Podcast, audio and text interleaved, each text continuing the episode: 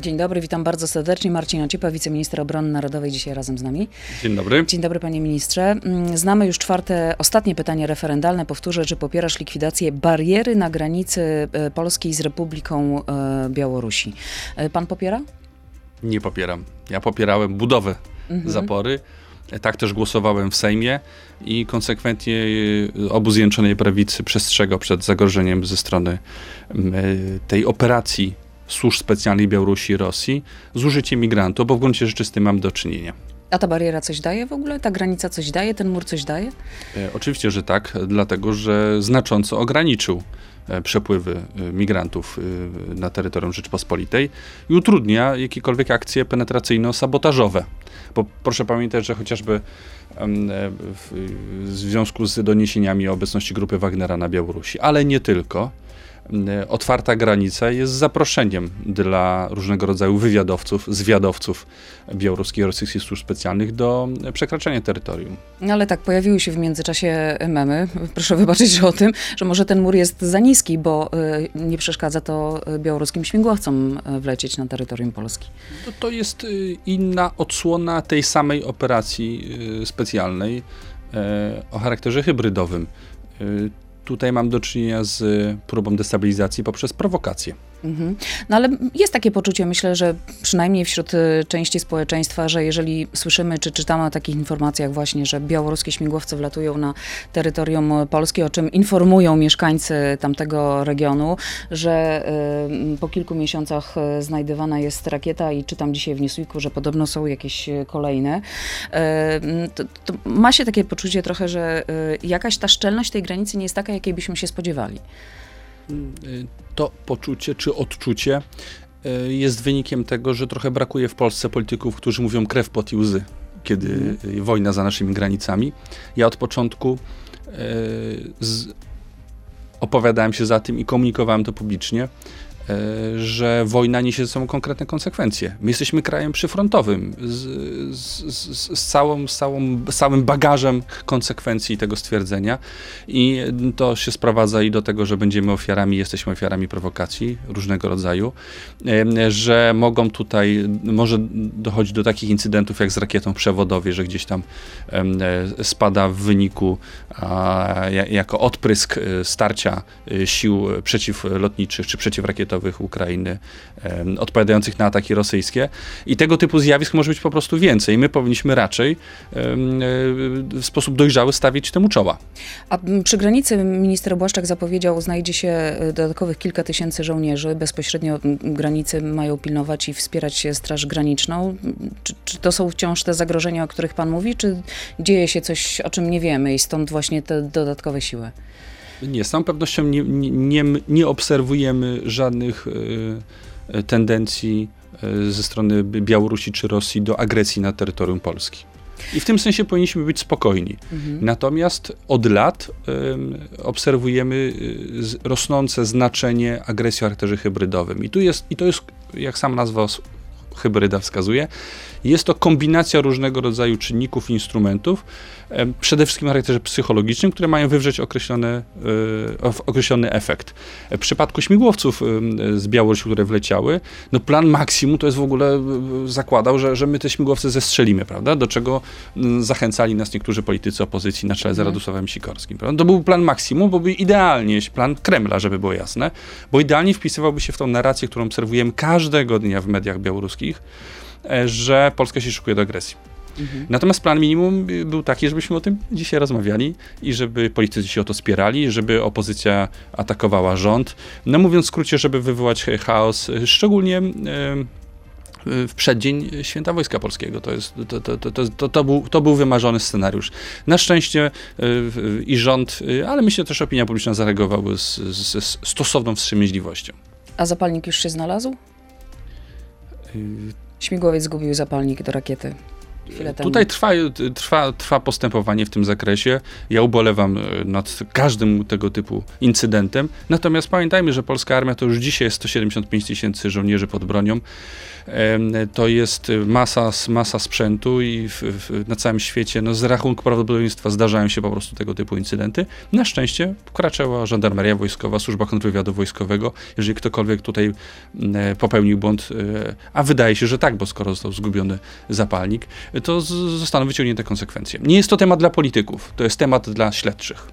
Mm, wspomniał pan e, o tej defiladzie jutrzejszej i zarówno e, minister Błaszczak, jak i prezes Kaczyński w ostatnich dniach podkreślali, że będzie to wyjątkowa defilada, takie jakie jeszcze na ulicach Warszawy i w Polsce w ogóle nie widziano, no bo po trzyletniej przerwie to ma być taki przepych i rozmach i to będzie takie pokazanie muskułów, jak polska armia wygląda i ma się dobrze, przynajmniej w teorii?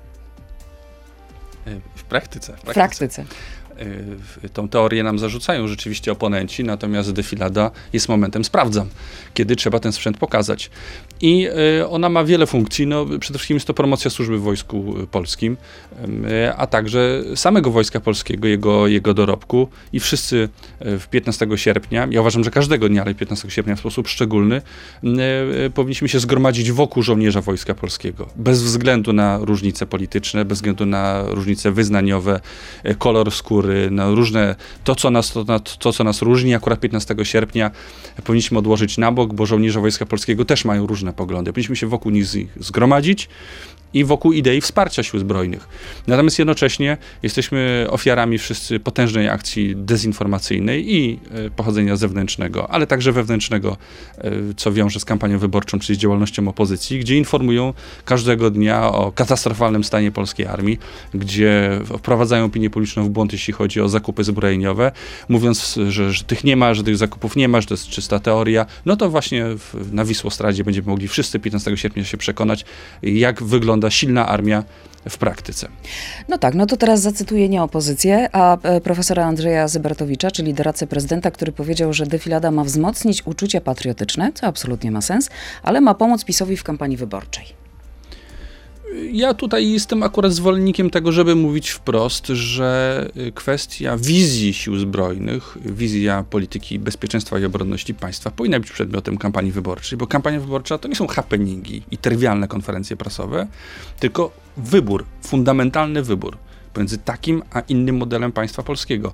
Zjednoczona Prawica konsekwentnie opowiada się za silną armią, za bezpiecznymi granicami. Jesteśmy w tym konsekwentni. Więc oczywiście defilada y, y, będzie sprzyjać Zjednoczonej Prawicy, e, ale bym powiedział, jest to raczej, powinien być to wyrzut sumienia dla polityków opozycji, bo nikt im nie bronił bycie od początku za tym, żeby polska granica była szczelna. Nikt nie bronił im rozwijać wojsko polskie przez 8 lat ich rządów, zamiast ograniczyć jego liczebność. Jednym słowem, to także mogło być ich sukces, ale nie jest, dlatego że popełniali strategiczne błędy polityczne. I rozumiem, że w związku z tym Prawo i Sprawiedliwość na bezpieczeństwo i na polską armię stawia, żeby ten sukces e, pokazać. Nie, panie redaktor, szanowni państwo, takie defilady odbywają się co roku. Tylko pandemia je przerwała. W zeszłym roku no, wybuchła wojna na Ukrainie, więc w tym sensie uznaliśmy, że, że byłoby to niestosowne.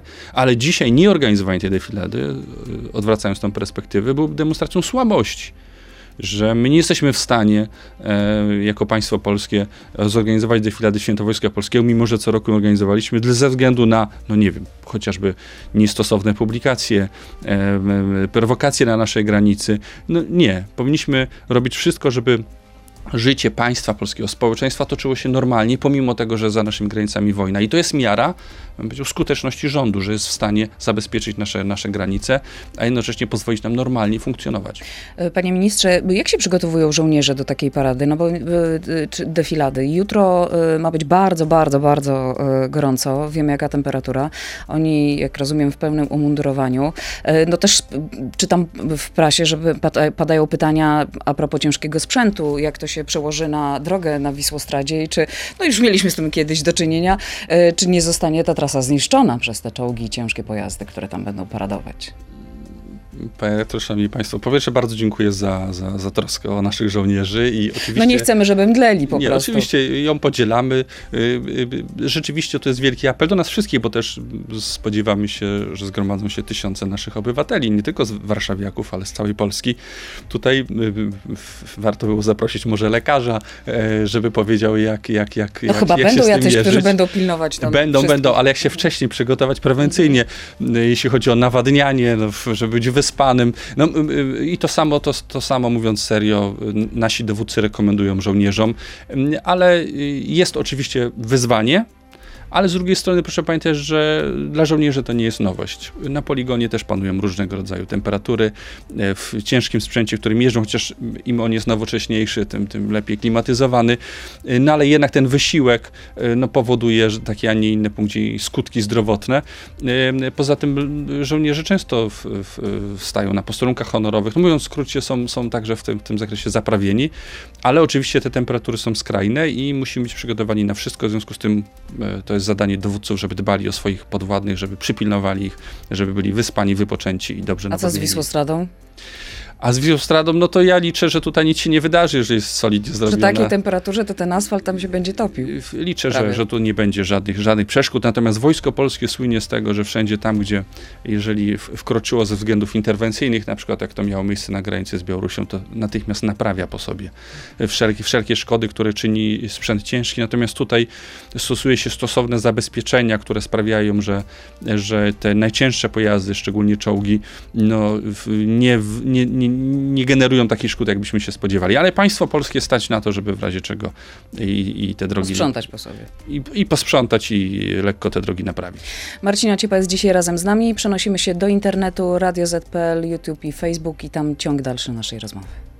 To jest gość Radia Z. Marcin Ciepa, przypominam, wiceminister obrony narodowej. E, panie ministrze, chciałabym wrócić jeszcze do e, referendum, no bo na pewno pan się z tym spotkał i, e, i słyszał takie komentarze, że to jest absolutnie rzecz zbędna i łączenie referendum z wyborami parlamentarnymi to tak naprawdę poszerzenie możliwości na kampanię, jaką prowadzą rządzący, czyli Zjednoczona Prawica. I zresztą też takie poczucie, mm, że, że trochę te tematy, przynajmniej częściowo, jeżeli chodzi o pytania referendalne, to, to one już były, a ludzi dziś interesują inne, nie wiem, drożyzna, dostęp do służby zdrowia, edukacja, a one w ogóle w tej przestrzeni pytań referendalnych się nie pojawiają. Ja uważam, panie redaktor, że y, właśnie przechodzimy okres przyspieszonego dojrzewania, jeśli chodzi o polską demokrację.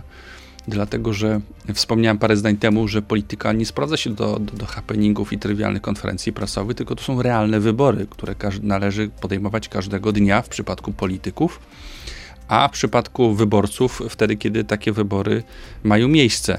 I y, ja się cieszę, że y, to referendum będzie połączone z wyborami, bo po pierwsze to w żaden sposób nie ograniczy opozycji, bo opozycja też ma prawo prowadzić kampanię referendalną. Przecież ma prawo normalnie uczestniczyć w tej debacie publicznej i na takich samych, y, ma takie same możliwości jak, jak rządzący. Natomiast tutaj pozwalamy jednak przesunąć, czy doprowadzamy do tego, że przesuwamy e, debatę publiczną na, niższy, na nieco wyższy poziom, tak? Znaczy rozmawiamy o rzeczach zupełnie fundamentalnych, no takich jak kwestia dzisiejszego pytania, czyli, czyli kwestia bezpieczeństwa. To są rzeczy fundamentalne. Bardzo ważne jest, żebyśmy, żebyśmy jednak na samym końcu, skoro mówimy o wyborach, rozmawiali o tym rzeczywiście, jaki my podejmiemy wybór jako, jako wyborcy, między jaką a jaką polityką. Nie pomiędzy jedną a drugą twarzą, jednym a drugim nazwiskiem, jedną a drugą partią polityczną. Tylko na samym końcu nasze wybory przełożą się na to, czy będzie zapora, czy nie będzie. Proszę zwrócić uwagę, gdyby na tym przykładzie zapory gdyby rządziła opozycja, tej zapory by nie było. No proszę sobie wyobrazić tych Wagnerowców na tej Białorusi, te dziesiątki, a wtedy już setki tysięcy migrantów, ponieważ my śledzimy te, te, te fora, my wiemy, jak, jak mówię na Bliskim Wschodzie, Afryce, mhm. Azji, jak, jak się, jak bandy przemytnicze e, rekrutują tych migrantów, oszukują ich, że przyjedźcie na Białoruś i spokojnie prze, przejdziecie przez granicę z Białorusią. Jednocześnie, jak się pojawiła bariera, jak zaczęły być wrzucane te zdjęcia, zdjęcia naszych żołnierzy, funkcjonariuszy, pojazdów ciężkich, że jednak ta granica nie jest do przejścia. I mówiąc w skrócie, gdyby nie było tam zapory, gdyby nie było determinacji państwa polskiego, to tych migrantów byłoby kilkaset No tak, ale tysięcy. też pojawiają się filmy, gdzie ci y, właśnie migranci pojawiają się z jakimiś, nie wiem, obcęgami, przecinają i sobie przechodzą, więc pytanie, czy ta bariera jest, y, przynosi takie efekty, jakich byście oczekiwali. I my, jako Polacy. My oczywiście chcielibyśmy, żeby przynosiła jeszcze większe efekty i nie, nie ma co do tego żadnych wątpliwości. Natomiast proszę pamiętać, że te filmiki też mają y, oczywiście swoją rolę do odegrania. Wcześniej, żeby ta bariera została przecięta, to musi być nacinana przez wiele dni, niepostrzeżenie, właśnie przez, żeby nie zostały wychwycone ani przez kamerę, ani przez drony, ani przez naszych funkcjonariuszy, po to, żeby w momencie, w godzinie W, w dniu X podeszła ta grupa z tą kamerą i jednym cięciem tą barierę prze, prze, przecięła, usunęła i przeszła przez naszą granicę. Ale wcześniej to jest poprzedzone wiele, wieloma dniami przygotowań takiej operacji. Ale to za tym wszystkim stoją białoruskie i rosyjskie służby specjalne. Ale jednym słowem, wybory polityczne, bo od tego zaczęliśmy. Jeżeli by nie było tej bariery, nie byłoby co przecinać, ludzie po prostu przechodzili. Y, I byliby w, naszy, w, w, naszych miejscowościach, w naszych miastach, przechodzili przez Polskę, pewnie na zachód część. Wywiadowcy, e, szpiedzy pewnie by zostawali w naszych miastach. No mówiąc w skrócie, bezpieczeństwa Polski byłoby na znacznie niższym poziomie. I o to chodzi w tych wyborach, jeśli chodzi o, mówię o kwestię bezpieczeństwa. To, to, są, to są realne konsekwencje takich, a nie innych wyborów politycznych. I musimy sobie uświadomić, że to nie jest kwestia lubienia bądź nielubienia polityków tylko to jest kwestia wyboru polityki albo resetu wobec Rosji, albo determinacji w odstraszaniu Rosji. Prawda? No i tak w każdej, w każdej z tych dziedzin. Poprzednie pytanie referendalne, które wczoraj usłyszeliśmy, czy popierasz przyjęcie tysięcy nielegalnych migrantów z Bliskiego Wschodu i Afryki zgodnie z przymusowym mechanizmem relokacji narzucanym przez biurokrację europejską. E, no i tutaj chociażby mm, dr Maciej Duszczyk z Ośrodka Badań nad Migracjami wypowiadał się, twierdząc, że w tym pytaniu kryje się garść manipulacji, bo w Unii Europejskiej nie ma przymusowej relokacji. Mm, w projekcie paktu jest tylko dobrowolna relokacja będąca elementem pakietu Solidarności Europejskiej jako jedna z odpowiedzi na presję migracyjną, które podlega również Polska na granicy z Białorusią. Zresztą wczoraj też Robert Biedroń się na ten temat e, wypowiedział. Właśnie dostałem oficjalną odpowiedź od Komisji Europejskiej. Polska ma prawo być zwolniona z przymusowej e, relokacji, a to dlatego, że przyjęliśmy tak dużą grupę uchodźców z Ukrainy. Panie redaktor, tu chodzi o uzus. Chodzi po prostu o to, że tak się nie robi. Że Komisja Europejska nie ma żadnego prawa narzucać państwom członkowskim nic w zakresie przyjmowania nielegalnej migracji.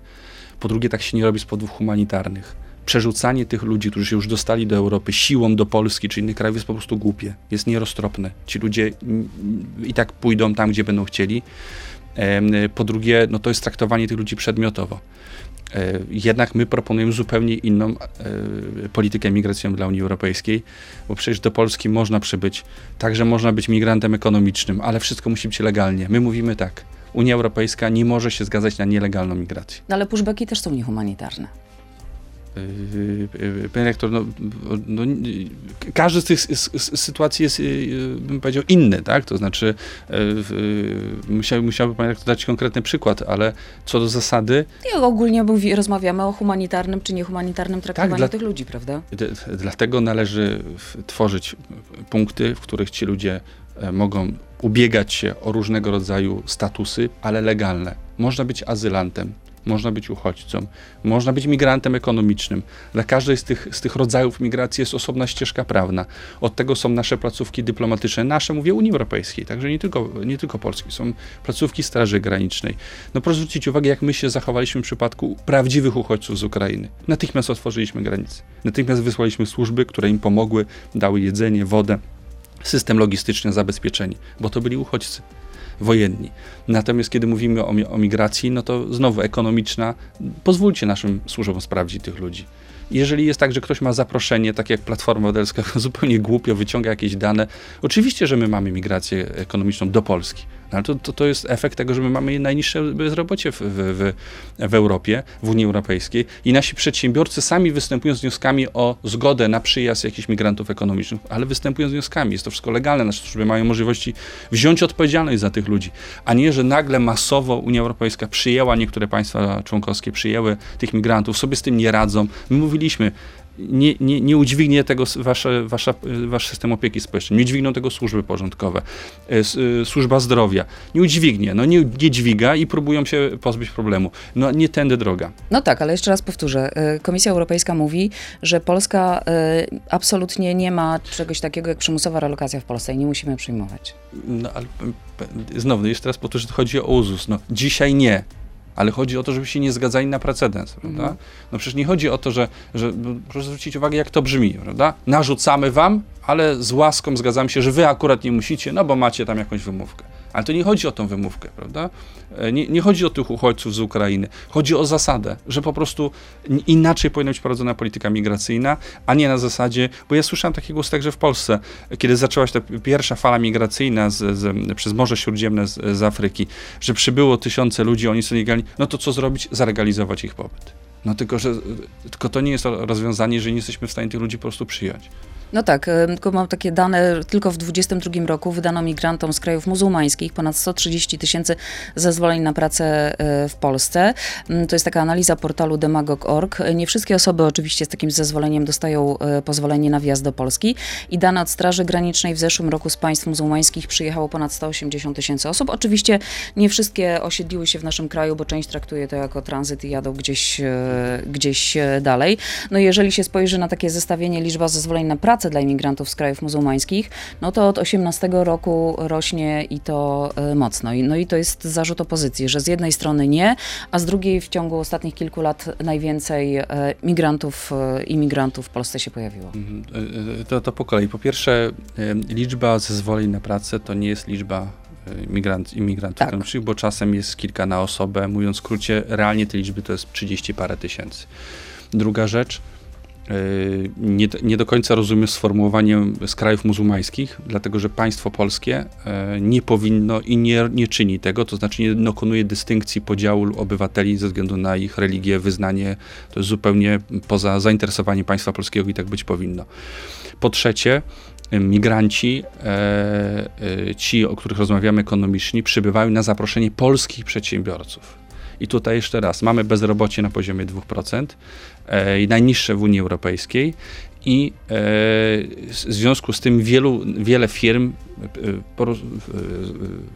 e, e, także, także rolnicy zwracają się do nas, e, do, znaczy do nas, do państwa polskiego o wydanie zgody na przyjazd jakichś pracowników sezonowych do Polski. To jest zupełnie naturalne. To jest raczej objaw siły naszej gospodarki, że my tutaj w, jesteśmy na tyle atrakcyjni, y, także zarobki w Polsce, że, że do nas ludzie przyjeżdżają. To jest zupełnie naturalny proces. Jeszcze raz, my jesteśmy za tym tylko i o to apelujemy. Wydaje się, że to jest zupełnie oczywiste, żeby to było legalne, żeby to miało legalny charakter. I ja nie, nie, nie, nie, widzę żadnych powodów, żeby, żeby odmawiać naszym e, przedsiębiorcom, pola, polskim właścicielom firm e, tego, żeby, żeby sprowadzali pracowników sezonowo z zagranicy, bo to także służy naszej gospodarce, o ile to jest pod kontrolą, o ile to jest pod, e, w, jakimś, w jakichś ramach państwa prawa. W każdym z tych spotów dotyczących pytania referendalnego pojawia się taka animacja, w której X-em jest zaznaczona odpowiedź, ta, którą sugeruje Prawo i Sprawiedliwość.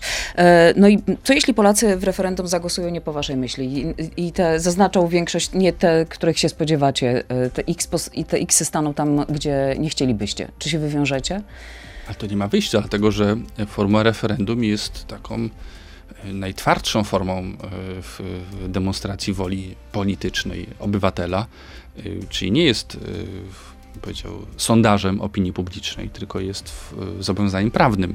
Czyli jak mm, Polacy odpowiedzą, że i będzie oczywiście większość, popierają likwidację bariery na granicy, to ta bariera zostanie zlikwidowana? Polacy zdecydują. Absolutnie tak. Proszę pamiętać, że e, w, w gruncie rzeczy to, nie mamy czasu, żeby w to wchodzić, ale e, gdyby horyzontalnie nałożyć 8 lat rządów Platformy Obywatelskiej na 8 lat rządów Prawa i Sprawiedliwości i Zjednoczonej Prawicy, to pod, jeśli bierzemy, weźmiemy pod uwagę kryterium demokracji, a więc tego, co, e, co, co, określamy realizacją woli ludu, woli obywateli, no to Prawo i Sprawiedliwość e, dystansuje tutaj Platformę o kilka długości. I te referendum jest właśnie takim przykładem na to, że my chcemy po prostu, żeby to Polacy zdecydowali. I uważam, że my za rzadko korzystamy z instrumentu referendum.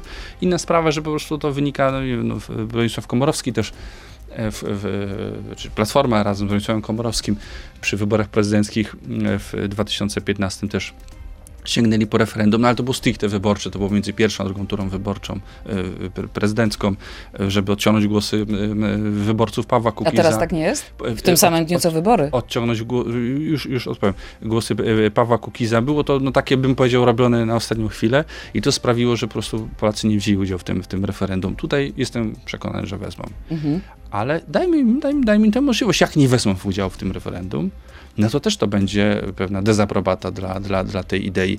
Ale ja akurat uważam, że powinniśmy jak najwięcej tego typu instrumentów, z, te, z tego typu instrumentów korzystać. My jesteśmy cały czas e, demokracją przedstawicielską, przedstawicielską. My tego e, nie, nie mam zamiaru zmieniać, ale robienie referendum co jakiś czas w tak fundamentalnych sprawach, no jak na przykład ta, ta przymusowa relokacja imigrantów, która wraca po kilku latach, wtedy była skompromitowana. Prawda? Wydawało się, że, już to, że to już nie wróci a jednak wraca. Jest istotnym takim głosem, że przecinającym pewne tematy na przyszłość.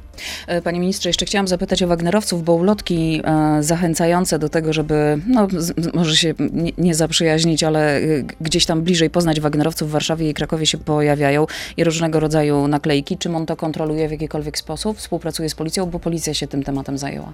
Czy to jest temat dla absolutnie naszych służb i, i służb specjalnych i Ministerstwa Spraw Wewnętrznych i Administracji, jeśli chodzi o, o sprawy wewnętrzne.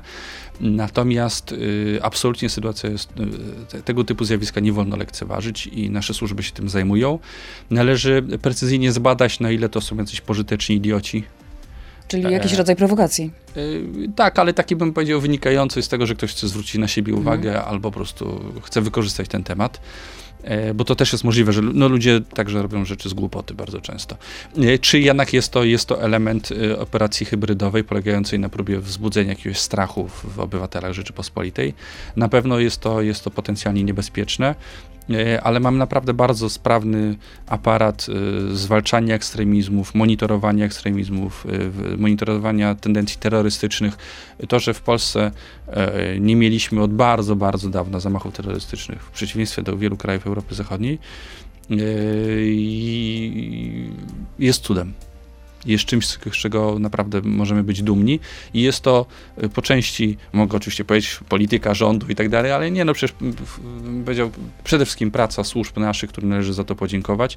I to, że ostatnio nasze służby znowu kolejnego szpiega rosyjskiego złapały, że, że przechwycono całą tą kilkunastosobową siatkę sabotażowo-wywiadowczą na terytorium województwa podkarpackiego i nie tylko, no to jest dowód na to, że służby działają, pilują naszego bezpieczeństwa, ale znowu z rachunku prawdopodobieństwa e, no, wynika że różne rzeczy mogą się wydarzyć i tego typu e, wlepki powinny być sygnałem ostrzegawczym i są. Z całą pewnością grupa Wagnera to nie jest coś, z czego należy żartować. To jeszcze na koniec, bo pan minister musi uciekać trochę wcześniej. Mm, pojawił się taki e, sondaż, z kim PiS mógłby stworzyć koalicję po wyborach, no i Polacy odpowiadają z Konfederacją lub z nikim. 30% badanych uważa, że PiS e, najłatwiej byłoby Prawo i Sprawiedliwości wejść w koalicję e, z Konfederacją. To jest sondaż dla Rzeczpospolitej. 28,5% respondentów twierdzi, że PiS nie stworzy koalicji z żadnym innym ugrupowaniem. Co pan na to?